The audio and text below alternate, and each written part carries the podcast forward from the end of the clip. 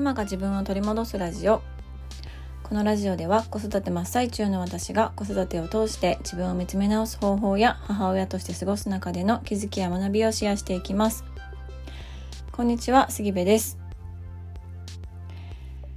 えー、今週末のね日曜日に息子のドラムの発表会があるんですね。であのーまあ正直圧倒的に練習量が足りなくってあの今このラジオを撮っているのは金曜日なんですけれども、まあ、金曜日の時点で本当に危ない状態です。で私もね3歳から中学3年生ぐらいまでずっと音楽を習っていてで練習のねしんどさとかなんか発表会の前の緊張の感覚とかなんかすっごく痛いほどよく分かってるのでそのね気持ちをこう考えながら息子にこう言葉かけるのってすごく難しくって、うん、私自身もねめちゃくちゃ課題なんですよねこれ。うん、そうなんですけど、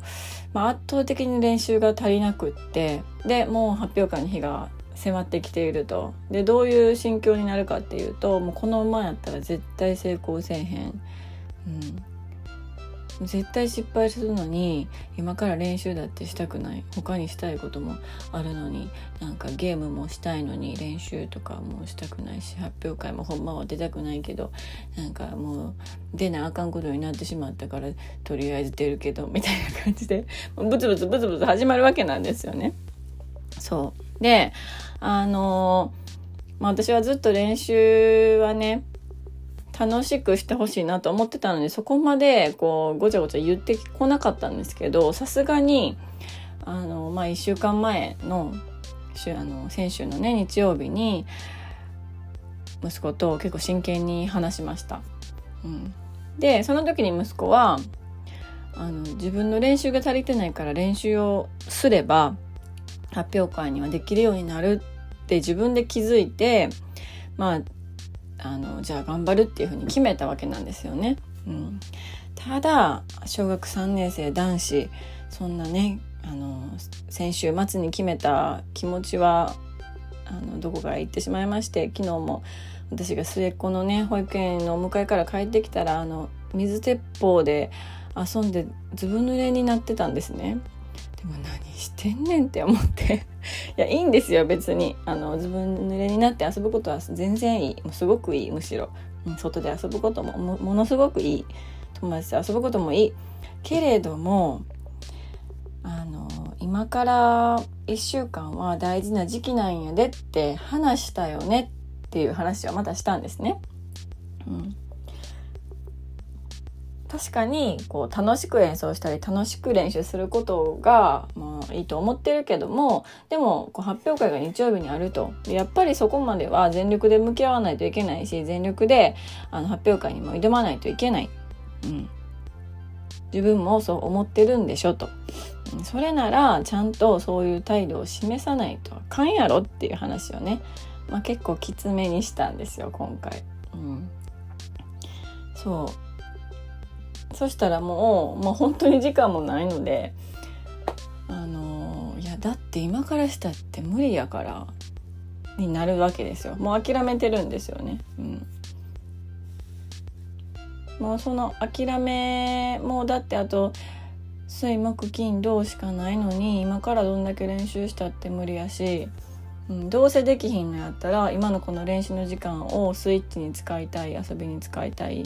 うん、頑張りたくもないし別にそれやったら発表会で失敗してもいいって言ってきたんですよ。そう。でえなんでじゃあ発表会でもう失敗するって決めつけて練習せんっていうことになるのって言ったんですよ。発表会に成功させたいとは思わないのかと、うん、言ったら、成功はさせたいと、うん、でも無理って言うからいやいやいやまだ水木金土と4日もあると、うん、そこで頑張ればもしかしたらあのすごくね上手に叩けるかもしれない、うん、叩けるようになる可能性はある。でもこの水木金土で練習を一切しなかったらうまく叩けるようになる可能性はゼロ。うん、じゃあ可能性がある方を選ぶのか可能性がもう完全にゼロな方を選ぶのかどっちがいいのって話をしたんですよ。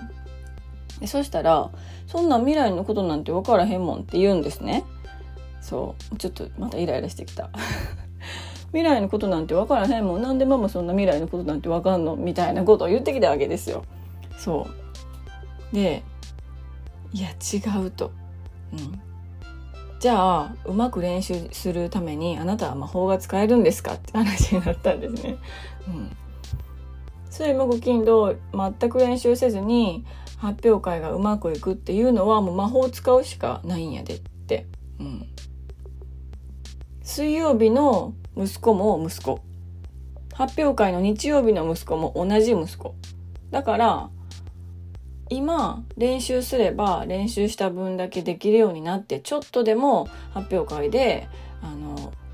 思い通りのね演奏ができるかもしれない。でも今全く練習しなかったら今の状態よりも上達することはないから、うん、だから理想通りのね演奏できる可能性はもうないと、うん、いうことを言ったんですよ。でそこからまたグダグダ言ってねあのもうしまいには眠たくなってきて泣いてあの寝るっていう 最悪の状態になってしまったんですけどでもなんかすっごい難しいなと思ってこの話をするのって、うん、ちゃんと話せばていうかまあ本人も分かってると思うんですけど、うん、でもこう私が言語化するのも難しいし言語化できたとしてもそれを小3のね息子に分かりやすく伝わるのはものすごく難しいしちゃんとこう心に響かせる、うん、でもすっごい難しいなと思って、まあ、それが今のね私のこう結構最大の悩みなんですよね。毎日毎日こう、あのー、曲を流して、うん。まあ、練習してなくてもあのこっちの方で曲を流してっていう、うん、ちょっと叩いてみますか？みたいな感じで。誘導したりとかもう本当にね結構そのドラム問題が深刻なんですね。うん、であのー、まあ叩く曲は星野源の「ドラえもん」なんですけど、うん、もうね聴きすぎて本当に彼もその「ドラえもん」の曲がちょっと嫌いになりかけてるんですけどそうでたまたま今車の中に「ドラえもんスタンドバイミードラえもん」の映画が DVD が入っていてで末っ子がねよくそれを見てるんですね。そんなことで今日のテーマはドラえもんが教えてくれる自分を変えたいと思った時の考え方です。あの前置きがねドラえもんの話でめちゃくちゃ長くなってしまったんですけど。そう。まあ私は運転しながらなのでそこまでそのスタンドバイミードラえもんをめちゃくちゃ真剣に毎回見てるわけじゃないんですけどただずっと流れてるのであの大体話は入ってきてるんですね。うん、でいや全てはドラえもんの考え方をすればいいんだって思ったんですよ。うん、で息子のこのドラムを練習しなかったら発表会ではできないでもちょっとでも練習すればあの発表会でうまく叩ける確率が上がるっていう話もあもう完全にこれドラえもんやなって思ったんです。わけがわからないと思うんですけどちょっと説明しますね。うん、まずねこの「スタンドバイ・ミードラえもんは」こう未来に行ったりこう今に戻ったりあの何回も繰り返す映画なんですけどで将来、まあのび太くんはしずかちゃんとこう結婚できるとか、うん、っていうことをこう描いてるんですね。ただあの今の現実ののび太くんがいろいろこう言動を変えることで将来しずかちゃんと結婚できるかできないかっていうのが、まあ、変わってくる、うん、運命が変わってくるっていうお話なんですよ。うん、であのまあのび太くんの目標っていうのはしずかちゃんと結婚することじゃないですか。でドラえもんの目標っていうのは、まあのび太くんを幸せにしてのび太くんを一人でも生きられるようにすることでもうすっごく明確に2人の目標が決まってるわけなんですよね。うん、でそれに向けて、あのー、まあ、日常をこう過ごしているわけなんですけどただ、あのー、結婚のび太子供ののび太くんが結婚ってなると本当にもうなんか何十年先の話だしドラえもんだってのび太くんがねいつ幸せになるかわからないだからもう何十年のび太くんにあののそばにいないといけないっていうこうすごく道のりが長いわけですよね。で道のりが長い中で日々の生活を送っていると自分のなんか本当の目標とか本来のゴールみたいなのがこう見えなくなったりとか忘れ去られてしまうなって思ったんですよ。うん、でこの「ドラえもん」の映画ではその未来の状況あの状況と現在をね行ったり来たり行ったり来たりするから常にその未来のゴールのことに向かって現在でこう言葉を選んでみたり行動を選んでみたりっていうのがあのねことをねしてるんですよのび太くんがね。うん、ここでこう言った。じゃあちょっと未来に行ってみよう。あじゃあこここでこう言っちゃったから静香ちゃんとは結婚できなくなってるとか、うん、